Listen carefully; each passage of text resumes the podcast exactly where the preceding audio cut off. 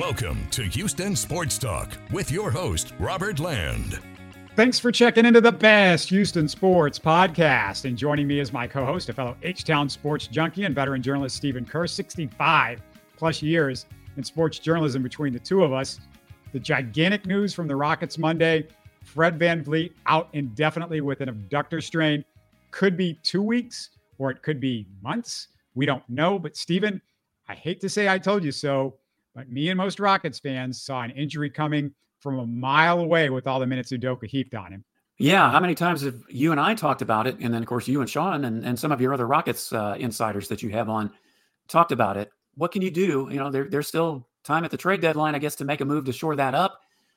But you know, it's the fear of the unknown, Robert, that you don't know about, and it's it's definitely a big loss for the Rockets, and not just you know with the on the court presence and everything else, but just the the leadership, the things that the young guys were learning from him, you know, that that's just as valuable. And I'm sure he'll still be around the team to some degree, but then again, he's not going to be on the court to kind of be the captain to kind of guide them. So, yeah, it, it hurts in so many ways. VanVleet was sixth in minutes per game in the NBA. Of the five guys ahead of him, only DeMar DeRozan had played more games than VanVleet. So he was right up there as one of the guys with the most minutes. He was also by far the smallest of those players. He was also overused by Nick Nurse with the Raptors the last couple of years. So we knew that going in. And Stephen, you wonder how long he'd been fighting through this injury because I don't think it's a coincidence that his shooting numbers had fallen off a cliff. In the last 15 games, he shot 31.7% from three after 40% in the first 32 games. No, in fact, I was just about to say that. You know, he started the season on a pretty good roll. His shooting was was sound and you know his court sense, but then it's, it's like his shot selection started being off. And then, yeah, he, he certainly missed a lot more shots over the last few weeks. So, like you said, you kind of could see it coming, but you kept hoping, well, you know, maybe Udoka can cut back on his minutes once some of the younger guys start developing more. And then, of course, whatever happens at the trade deadline. But nope, a little bit too late for that now. Yeah. And we're recording this prior to Tuesday night's game, the first one without Van VanVleet. So the question I want to ask is, and this is without knowing what's going to happen, how they're divvying up the minutes, who's starting could this be a blessing in disguise? Yes, it hurts the depth.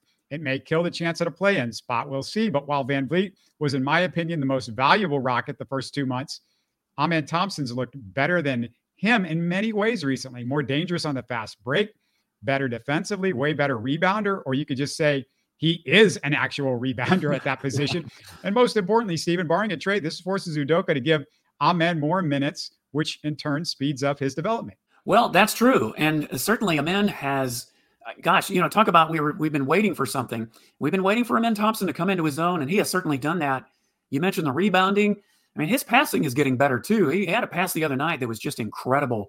A blessing in disguise, it could very well be because it is going to force as as well as allow young guys like Amen to play more. You know, we kept talking about it. I think at the beginning of the season, Robert, uh, Robert, or at least as it went on, that we need to see more of Amen Thompson. We need to see more of Amen Thompson. Well, we have been seeing more of him even before VanVleet got hurt, but now it's it, it's mandatory. You just have to hope, you know, he's coming off an injury himself.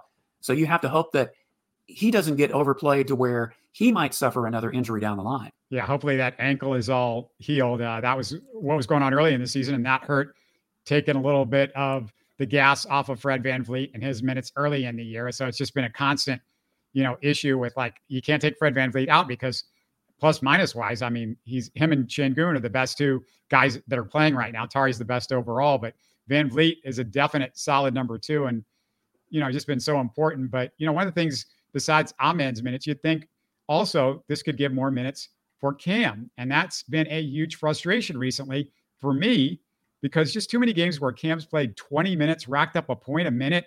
Stephen, I was so angry during the T Wolves game. The Rockets literally couldn't score. The defense that they were facing, ranked number one for a reason. Cam struggled with his shot, so Udoka only plays him six minutes in the first half. By the time he comes back late in the third quarter, it's pretty much over. And Stephen, if he's cold early, it doesn't matter because we know he can get you like 10 points in four minutes. And he's got that type of mentality too. And we were talking about when we were grading Udoka, we were kind of, you know, giving him some downgrades on the rotation. And Robert, th- this seems a bit contradictory to me because when Fred VanVleet, you know, was starting to miss shots, uh, you know, Udoka didn't take him out of the game right away. I mean, just because you're a young guy doesn't mean that you necessarily have to come out of the game. It obviously depends on what the situation is, but sometimes you need to let the guy stay in there and kind of figure it out. And that's something that I think Cam is, is going to have to do. You know, what's interesting, Robert, I think it was, I want to say it was the Locked On Rockets podcast that I heard this recently. They came up with an interesting name for Cam Whitmore. They called him the Keurig. The Keurig provides coffee in an instant. Well, Cam Whitmore is capable of providing instant offense. So I don't know if that name is going, nickname is going to stick. But yeah, getting back to your point, I, I think that even when he gets on the floor the first few minutes, misses some shots, he seems to kind of warm up as time goes on. So it's a, just been a bit contradictory, I think, in the way Udoka has used him compared to somebody like VanVleet.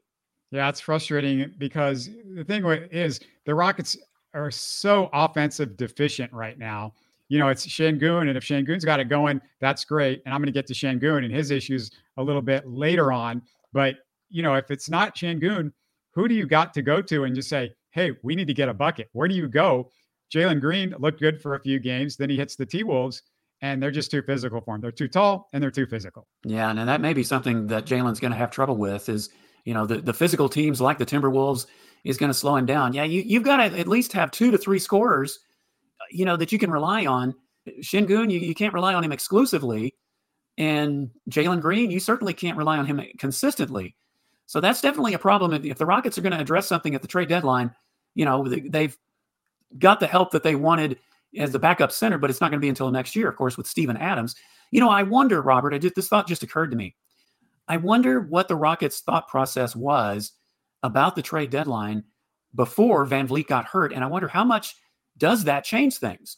You know, what what are they going to dip into then with as we're recording this less than a couple of days out?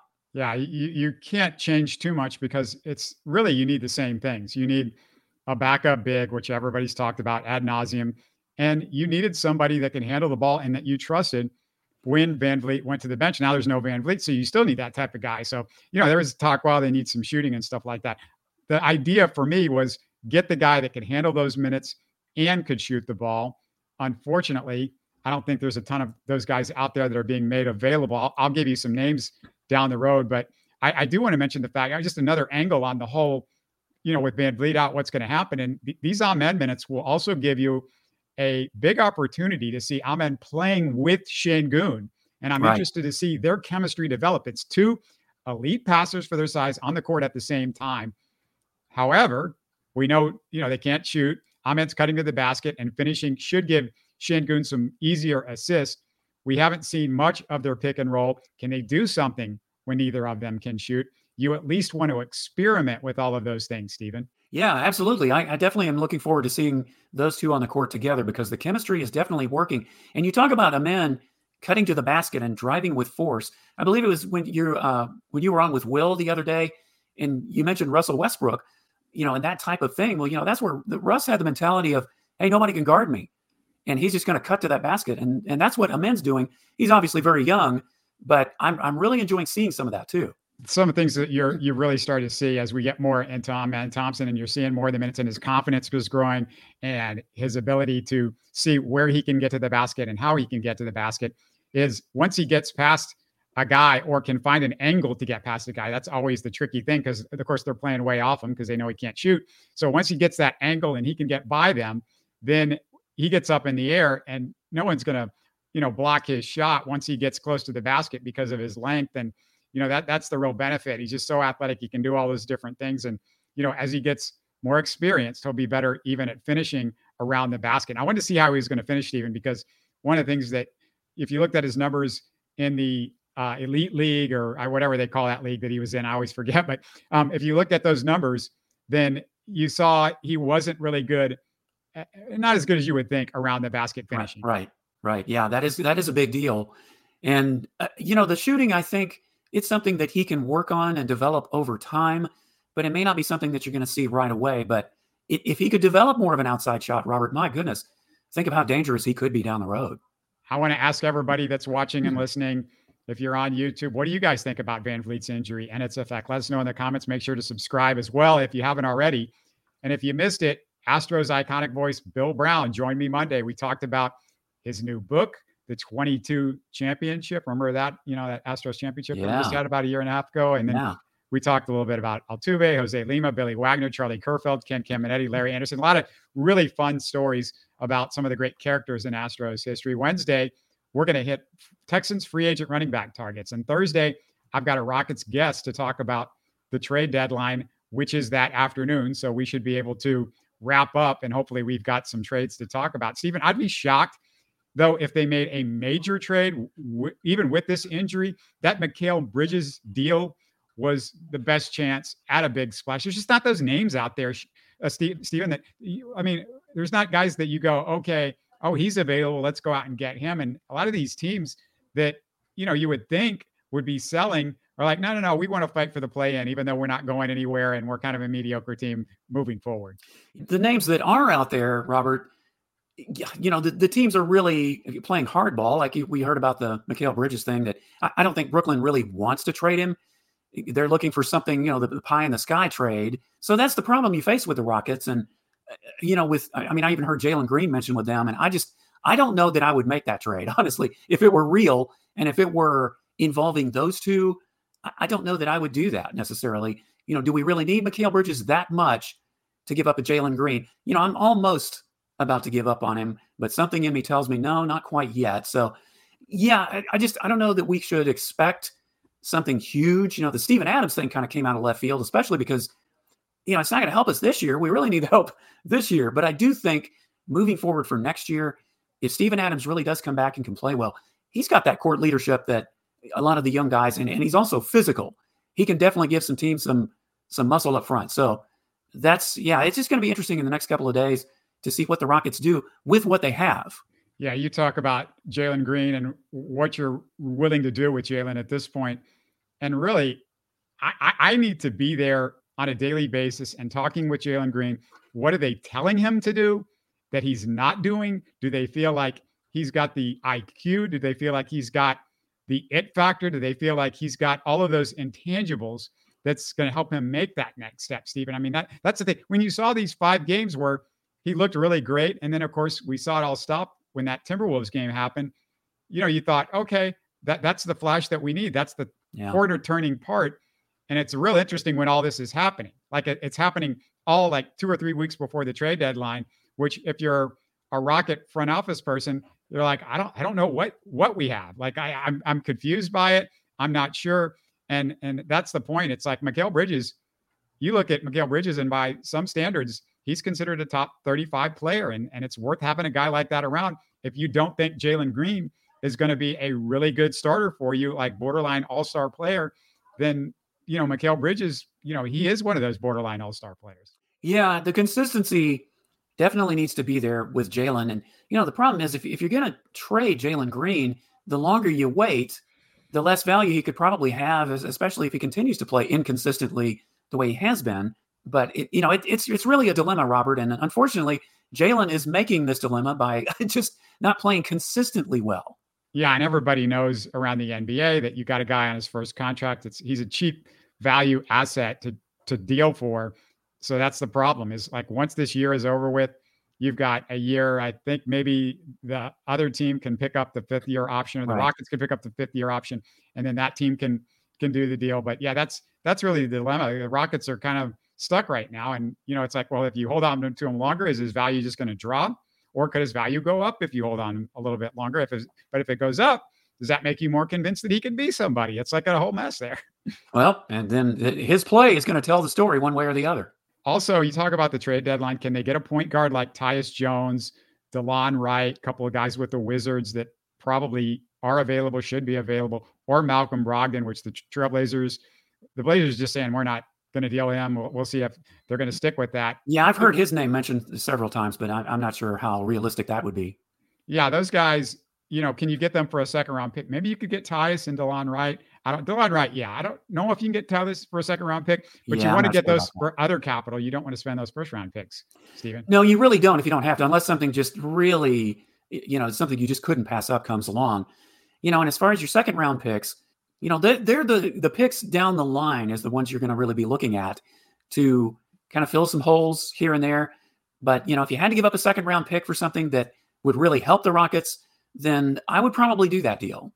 Yeah, second round picks, and you know, it's just where some of these guys are rated as far as like their value to these teams. I mean, I I just don't get like why the Wizards wouldn't be selling off everything that they have because they they just have nothing. There, there's nothing that's going to happen with this franchise in the next couple of years. So I'm interested to see what what they're going to do, Stephen, and and some of these other teams. But unfortunately, one of the issues with the play-in is you just don't have as many teams in sell mode because they're like, oh, I still got a chance to make the play-in, and for an owner, you know, of a team, they just look at it and they go, oh, okay, well that makes it look like we did something this year and and they get excited about it. See, that is the difference, Robert. Honestly, the play-in has affected the trade deadline and you just mentioned it because teams that normally if let's say the play-in didn't still exist or didn't exist, a lot of those teams that probably going to make the playoffs, they're not going to, then they're just going to sell off.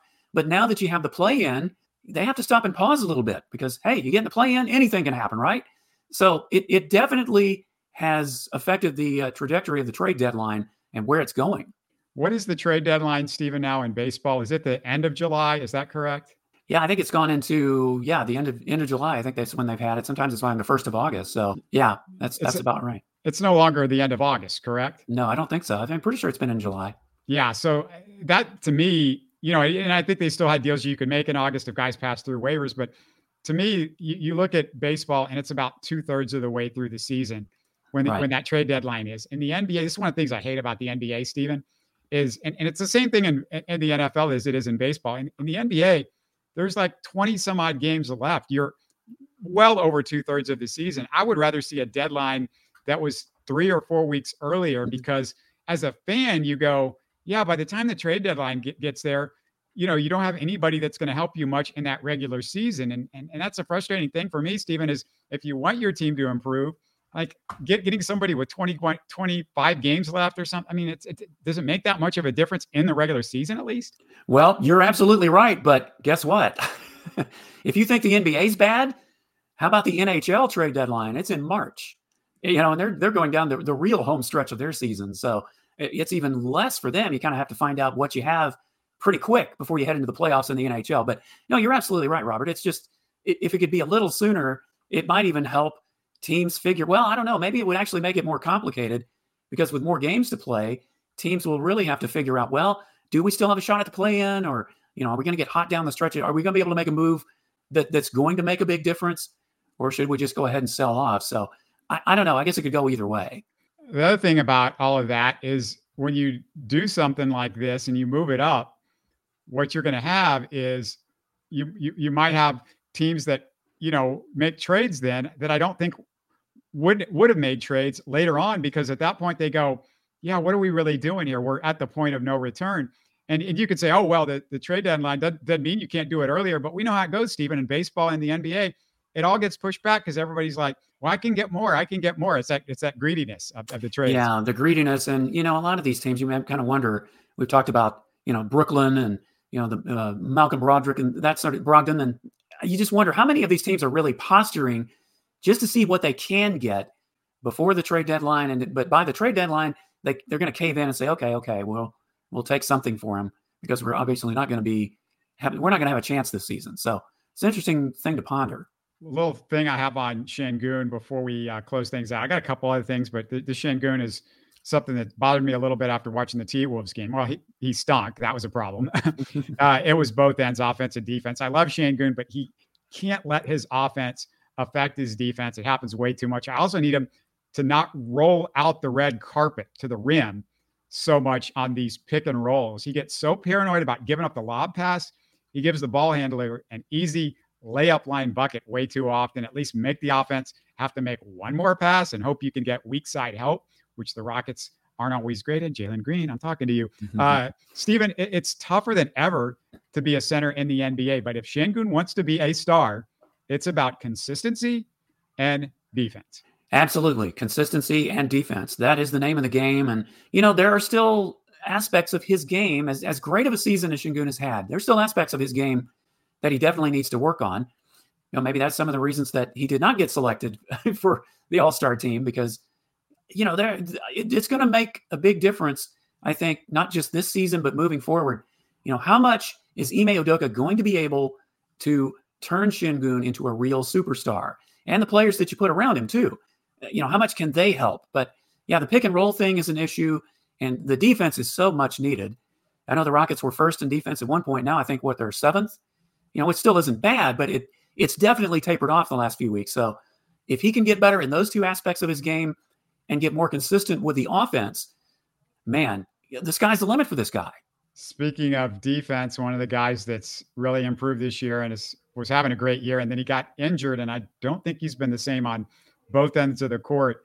Jabari Smith, Stephen. I just feel like he isn't quite 100% since the injury. We really haven't seen him do much outside of that. That first game back, we came on, we praised him. He had a great game against the Lakers, but then since then, it's just, you know, it's been a real struggle for him. And, you know, that's another key. If they're going to make this push late in the season, we got to see the Jabari Smith that we saw before that injury. Yeah, talk about a momentum buster. I mean, he was he was going so well when the season began and looked, you know, at last year he just looked better and better as the season went on, and he was really starting to come into his own this year. So you just hope that you hope it's just the injury that he's taking some time to bounce back. Although, you know, that first game back, he was going gangbusters. Maybe it was just the, the mental thing of, oh, I'm so glad to be back on on the floor. You were kind of playing over your head a little bit, but he definitely needs to get it together because the Rockets certainly need him down the stretch. Yeah, let me just point this out. This is one last thing before we close out. I, I just got to talk about what I've seen up on social media and everybody kind of going after Rafael Stone. What an idiot.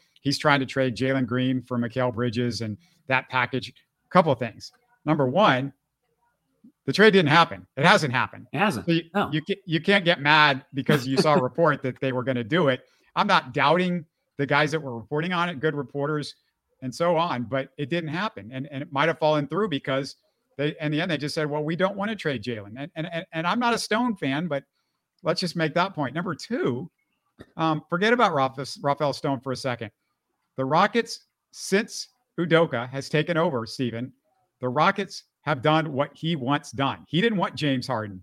Stone, I think, wanted James Harden. And when he came in, he's like, no, I want VanVleet. So guess what? VanVleet's here. He wanted Dillon Brooks. He's here. He wanted Brook Lopez. He's here. So if you think that Udoka wants Jalen Green, loves Jalen Green, you know, is a Jalen Green supporter, let me just say, if they were talking about trading him and they did it, or they were seriously going to do it, then that's about Udoka making the final call that Jalen's not the guy, not Rafael Stone. I promise you that. Well, the Brook Lopez, he didn't get Brooks, but I, I see your point. And you know what? Hats off to Udoka for being able to have the influence over Rafael Stone. If that is indeed the case, that he's getting to call some of the shots of who he wants on his bench and in his lineup. You know, compare that to when Stephen Silas was here. You know, hey, Ime Udoka, it, it's not a long track record, but he does have a track record for success. Stephen Silas, obviously, did not. So that's a big key. And, and getting back to your comment about Rafael Stone and the trade that wasn't made, look, if those reports were accurate, then you got to give Rafael Stone some credit if he really indeed did stand up and say, you know what, that's not enough. If you want me to trade Jalen Green, you got to give me something better than that. So in a way, you got to give him credit for not just pushing the button or you know the panic button or a knee jerk reaction, and trading Jalen Green for someone who you know just just may not be. You could get somebody worth more than that. So I honestly think that you probably you know take some kudos to Rafael Stone if that's indeed what took place. Well, we don't know who turned down who, but I will say this much: if the Rockets brought up Jalen Green in the trade and that was the deal and it didn't happen, my guess is the Nets have tried to make that public meaning the Nets want it out there that right. look at look at us. We we were offered this incredible package. You're going to have to really knock us over to get Mikal Bridges out of our cold dead hands, so to speak. Yeah, there's always this gamesmanship going on. I mean, it's not unusual, and you know, you see it in baseball free agency, the NFL free agency. Well, you see it in trade deadlines too. That teams kind of posture, you know, throw stuff out there to get people talking, you know, just to see what will happen at the end.